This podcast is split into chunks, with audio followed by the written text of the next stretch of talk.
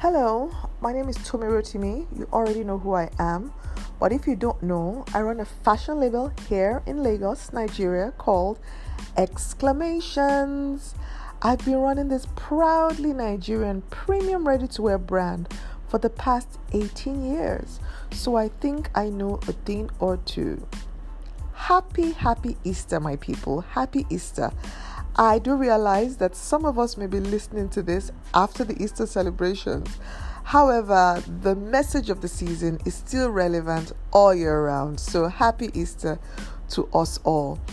Before going into the topic proper, I just want to mention real quick that there is a promotion going on right now for the online course How to Start a Ready to Wear Label in Nigeria.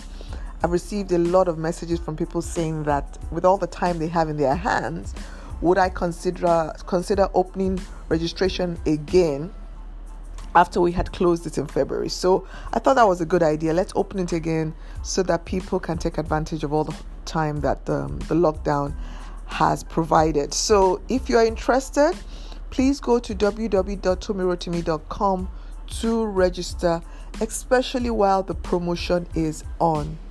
However, promotion ends soon. Promotion ends at the end of today, but registration is still open even after today. So, if you want to take advantage of the 20% discount off the course right now, go to www.tomirotimi.com and register now. However, if you just want to take your time and take it some other time, no problem. Registration remains open for the lockdown period. Anyway, that's that's that. We're going straight into the topic for today. Now, thank you guys for the overwhelming subscription for the last episode and the number of listens we got was really encouraging, really really encouraging. It gladdens my heart to know that people are open to new streams of income. Um, I did promise that this was going to be a three part series. So today we're taking a second part. Um, I know I mentioned that the second part was going to be myths around um, starting a, a, secondary business. Um, but you know, I've tweaked the title a little bit now, and I'm going to call this one Mistakes. Mistakes around your secondary stream of income. Mistakes people tend to make when considering a new business, or mistakes people tend to make even while running a new business. So, we're going to take about five or six points today. Um, this one is pretty important, so please take your pen and your paper and take notes, or at least um, listen to this over and over again because this is really important. Now, the very first mistake I see people make when starting a new business, a mistake I have made myself, and there is a natural um, tendency to make this mistake. So you really need to beware. And that's why I have made it my first point. The first mistake I see people make is in the area of time management. Time management. When people are trying to start a new business or a new stream of income, I find that they invest a lot of time and resources in this new business and sometimes sometimes they cannibalize their existing business. They do all this at the risk of their existing business. You know, um, like I said, there's a natural tendency because it is a new business and it comes with all the excitement and you know everything that comes with starting something new, and you lose focus for a minute. You lose focus. So, this is a risk we cannot afford to compromise our existing business and we cannot afford to risk um, losing or cannibalizing our existing business. So we really need to have the presence of mind to manage our times wisely. Okay. One of the things you can do, which I did, was I um I got a staff, if you can afford it. I got a staff who really I, I, I gave her the title of a, an execu- executive assistant, a personal assistant, and all she was to do was to help me um, support me more or less with my new business. And the reason why I needed that support was because I knew that if I did everything myself, I was going to risk losing focus. And if I was going to do everything myself, I was going to risk putting all my effort into this new business and ignoring my existing business, which definitely still needs attention. You know, our existing businesses, for the purpose of this, it, they're still really our cash cows. So they're probably the ones, you know, financing this your new gig. So don't ignore it, please. Um, and like I said, there's a natural tendency to do this. So your time management skills are extremely important in this regard. You know, I've made this mistake before and it was a huge mistake. Huge, huge mistake. It's part of the problems I haven't had in 2016. So I learned the hard way. Um, so please manage your time wisely and don't cannibalize your existing business because you are trying to start a new business. Okay. Number two, another mistake I find people make with um, the new business is a lot of people treat their new business like it's a hobby. I see this all the time. You treat it like it's a hobby. So you don't do enough research. You know, there's there's so much knowledge to gain when starting a new business. It is a new business. You don't know everything. So you need to invest as much time in dreaming up dreaming up this new business, you need to invest just as much time in actually gaining knowledge and understanding of this new business. So, you know, it's not too much for you to research.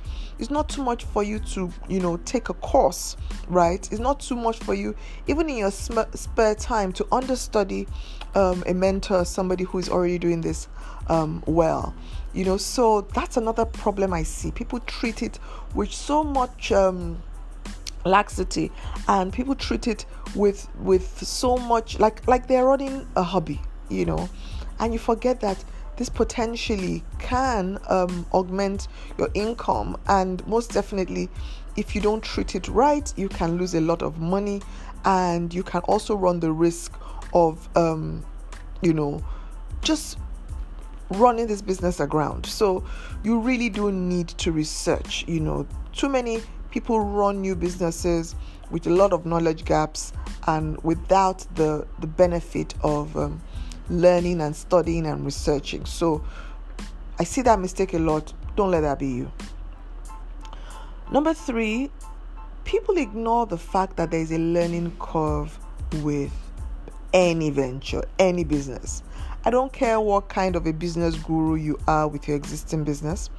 Don't be cocky, don't be overconfident, and just try to go too big too quickly with your new business. I see that happen all the time. Just because you have invested 20 years in your existing business doesn't mean that um, you can just go rushing into this new venture, growing it too fast, growing it too quickly without pacing yourself. So you need to be mindful that there is a learning curve with any business. You need to pace yourself. You need to realize that there will be mistakes. You need to be open to those mistakes, but realize that there will be mistakes.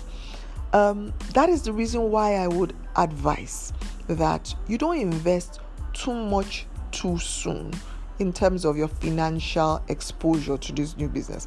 You need to try and grow it as organically as you can, okay?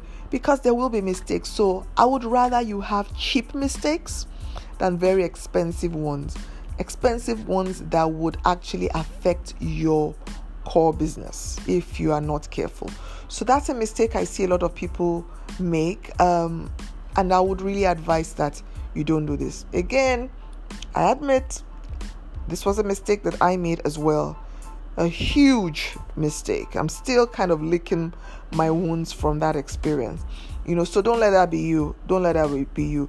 Start slowly, start small, pace yourself, grow it organically. Number four, um, you know, this number four and number five are a bit contradictory, but I hope you understand what I'm going, where I'm going with it. Number four, this mistake is um, for people at the stage of um, considering what new business to even start. You know, a lot of times you are so excited about starting a new business, you ignore the opportunities in your existing business, opportunities in your existing sector, opportunities to diversify within your existing business and within your existing industry. Um, we all know about backward integration, where you look into your organization and see what part of the value chain value chain um, presents some opportunities for you. So I'm going to give you know some very simple um, examples. So if you're in the business of fashion, which I know a lot of us are, um, and you make lovely dresses, backward in- integration means you can start selling fabric. Like that is so simple. You are already sourcing fabrics for your business, right? You might as well start selling some of them as well. So you could start a new business that involves selling fabric. You know, you can sell trimmings as well. You know, there's so many things you can do within the value chain. Um, you can introduce um, another line, you know, so maybe you're making clothes for women and then you now in- invest in making clothes for men or start making clothes for children. Um, you know, for those of you who are running a bespoke line, perfect example, you can start running um, a ready to wear line. For those of you who are already running ready to wear line, you can offer more customized services and start running, you know, some kind of a bespoke service. Like there's so much you can do within the industry already without looking out of the industry. Um, there's so much value within the, the across the value chain, uh, so you can take advantage of that so, um, what I would suggest is that you critically look at the gaps that you feel that you still have competence to fill, um, and then do that. You know, don't lose sight of the opportunities within your value chain right now, within your industry right now. Um, the benefit of this is because you're still within the industry, there's some expertise you already have that you can apply within this new venture. Um, another advantage is that you probably have capacity to do that as well, you know. Um, and of course, finally, you probably have the audience already. You know, you already have a ready market for this new venture. You know, and I see people do this within the industry quite a bit, you know, and I applaud it. You know, people um, just do a little bit more within their industry, offering more services, and by so doing, you know, earning more money. Right? So, don't lose sight of the opportunities within your existing industry and opportunities across your value chain. Okay, so the other side of the coin is this. While it seems quite obvious and easy um, to start a new venture within your existing industry, taking advantage of some of the opportunities across your value chain, you also want to be careful because you don't want to expose yourself to just one industry. You know, there are risks when you do that. If there is a downturn in your industry and all of your businesses are within that industry, all your income streams are within that industry, then you know you're losing out across board right? But if you diversify and you have an income stream in another industry, so, when your existing business is going through a slump, or when your existing business is being affected by the downturn in that industry, you can lean on this other business that is in an unaffected industry, right? So, I'll give an example. Um, if, for instance, you are in the oil and gas business right now, you know, because of the crash in the price of crude oil, all the oil and gas companies and the companies that service them are in a bit of a bind right now. Okay, so for those people who only have investments in the oil and gas industry, right, they, they will be suffering a little bit right now. Okay, but if you had diversified and you had investment in oil and gas and then you had investments in other sectors, then you know, okay, while this one is going through its challenges, you know, at least I have income coming from um, another industry entirely. Um, it's the same thing for even the business of fashion. For some of us, you know, we had all our eggs in this fashion business, right? Um, and everything we did was in our store. So we had, you know, a kiddie line, but it was in our store. We had our, you know, the existing adult line in our store. So right now that there's social distancing, nobody can come to your store. Both your kiddie line and your male line and your um, existing female line, they're all suffering right now. Okay, um, but I'm just giving an example with myself. I had diversified to, you know, st- starting like an online course, starting digi- having digital products, and even creating an online store. You know, so I still have business going on on my website right now. I still have business going on with my digital store. I still obviously still have business going on with my online course and with the other products that I offer along those lines. Um, so I would advise that you look at things, you know, a bit holistically. Um, I need to mention this because we are ex- we are experiencing it right now, so it's best to mention it while the pain is still quite fresh, you know. Um, so diversify wisely is what I'm saying. Because there are opportunities within your industry, but there are also risks to exposing yourself entirely to one industry. All right. So that's a mistake I see being made on both ex- extremes. Right. My last point, and I think this is number six, is another mistake I see people make is that they feel like if they need to start a new stream of income or to start a new business, that they need to go it alone. Nothing could be further from the truth. Um, the risk of going it alone is immense. Um, one of the risks, again, like I said before, is burning out and um, not being able to manage your time. Um, another risk is, you know, you build, when you build competence in a particular business, especially if you're trying to diversify into a new industry. Um, when you've built competence in another industry, it takes time. You know, we talked about the learning curve and the mistakes. It takes time to learn a new skill, or it takes time to understand a new industry. It takes time to understand a new way of doing things, to understand um, the marketing intelligence and consumer consumer behavior within a new industry. Um, people sometimes feel that they have a natural intuitiveness um, regarding business. You know, there's a place for that, but there's also understanding the way an industry works, understanding the way consumers behave within an industry, and of course, understanding the learnings curve and the cycle within a business. So, you don't have to go it alone. You know, I would recommend you collaborate you know, at least to consider the option of collaboration when considering a new business. Collaborations, partnerships, those also help. Um, when you collaborate or you partner with somebody else, you know, you can um, leverage on their expertise, leverage on their time, and also leverage on the funding that they would also possibly bring to the table. Um, this is a wise way of going about things because it at least helps you manage the risk because you are both sharing the risk. You're also both sharing the rewards, you know, but it also gives you more options, right? It gives you more options. And I see people do this all the time as well, which is great.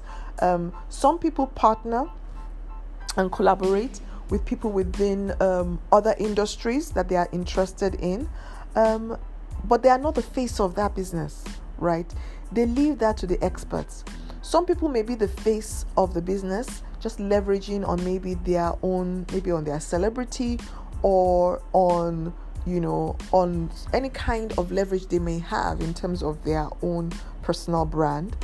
But they are not really doing a lot of the heavy lifting, okay? You know, they know people who have technical expertise in this area and they allow them to do their thing, and they may just be the face of the brand. You could be adding value in other ways. It might be taking advantage of your network, right? You have a network of customers who you know will be able to benefit from this new stream, even though, oh, sorry, or from this new venture, even though you are not necessarily um, it's not necessarily in the same industry, but you know that these people will benefit from this new venture. You know, so what you could be bringing to the table is your database. You know, you have a database of 10,000 people. you know, that's huge for a new business, right? So consider collaborations, consider partnerships, um, and you could go a long way with the right partner, right? A long, long way with the right partner. Um, I'm going to give an example because I really want you to understand where I'm going with it. You know, um, there is a superstar here in Nigeria, our own, um, our own, our very own Banky W. Um, we all know he's a, is he a hip hop star or pop star? I don't know. I don't know much about genres of music, but he's a huge superstar here um, in the entertainment industry. He's an actor and he's a musician and he's a singer songwriter. But you know what? Recently, um, I found out that he also runs um, a Suya franchise. Isn't that interesting? Um, for those of you who don't know what Suya is, it's like barbecue. You know, it's like barbecue. So he runs like a barbecue joint, right? But it's a chain, you know, and it's called. You can. They didn't sponsor this, but I'll put it out there just so you can understand. It's called Suya Bistro. Anyway, but he's partnering you know he's not doing this alone you know. So he he mentioned this in an interview i think that i read recently that he was partnering with um, another lady who has expertise in this area who had kind of already started doing this business um, on a lower scale you know at a, a, at a smaller scale. And you know he partnered with her invested in that. He's kind of like the face of the business you know leveraging on his celebrity but this has nothing to do with the entertainment industry. He's leveraging on his celebrity quite all right, but it has nothing to do with the entertainment industry. So he's diversifying his risks, isn't he? You know, so if anything happens to the entertainment industry, he has this investment in this um, food industry. You know, um, and right now, for instance, um, with a lot of people making a lot of money from food. You know, his business is still running, right? In fact, I think he's benefiting both ways because we're still kind of listening to music, aren't we? But anyway, um, so that's an example of a collaboration outside of your core business, right? Um, once you are open to that, then you are open to even more opportunities and more possibilities, right? Um, so that's it. That's it. That's it for today. Thank you so much for listening. Um, I hope this has helped you a little bit.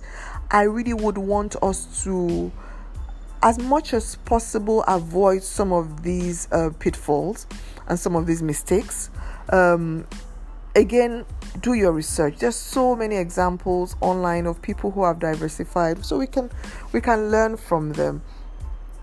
We have one more part, one more part because this is supposed to be a three part series. So there's a third part which will be coming soon. The third part is going to be very interesting. I'm super excited about the third part. Um, we will be talking about passive income streams. Yeah, passive income streams. I have mentioned that that is the ideal. That is the ideal. Passive income streams that keep working even though you don't.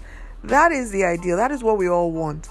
And I'm going to be introducing somebody to talk to us on the passive income stream. Now, I'm excited about this because this is my very first interview ever. Clap for me.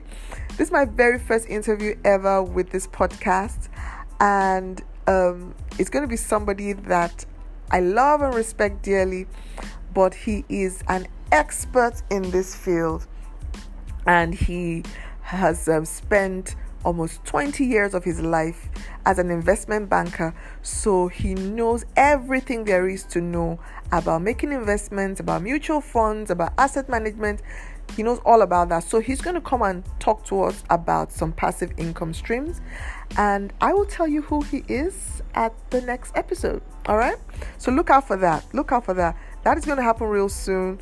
Maybe on Thursday, maybe earlier. I won't tell you when, but look out for it. Thank you so very much for listening. Um, as usual, I would love to hear from you. Social distancing has got me eager to speak to people and meet people. Like I'm I'm going through some withdrawal symptoms right now because I'm kind of like a people person. So I like to talk to people. I like to meet people. Um, I would love for you to send me an email you know, just tell me what you have learned from this episode and from the series so far. Tell me also what else you would like me to talk about. Tell me how you are managing and coping at this time during the lockdown. And of course, if there's anything you would like me to advise you on, any challenges you may be facing, we are all knee deep in challenges right now, aren't we? But if there's anything in particular you'd like me to talk about, um, please send me an email. Send an email to Tomi at tomirotimi.com and I will respond. I will respond. Thank you to everybody who has been sending emails so far. You guys know how much I appreciate that. I just I live to hear from you. I really do. Anyway, thank you for listening. I will be back soon with what is possibly going to be my favorite episode because I'm interviewing for the first time. I'm so excited. Anyway, thank you for listening. Speak to you soon. Bye.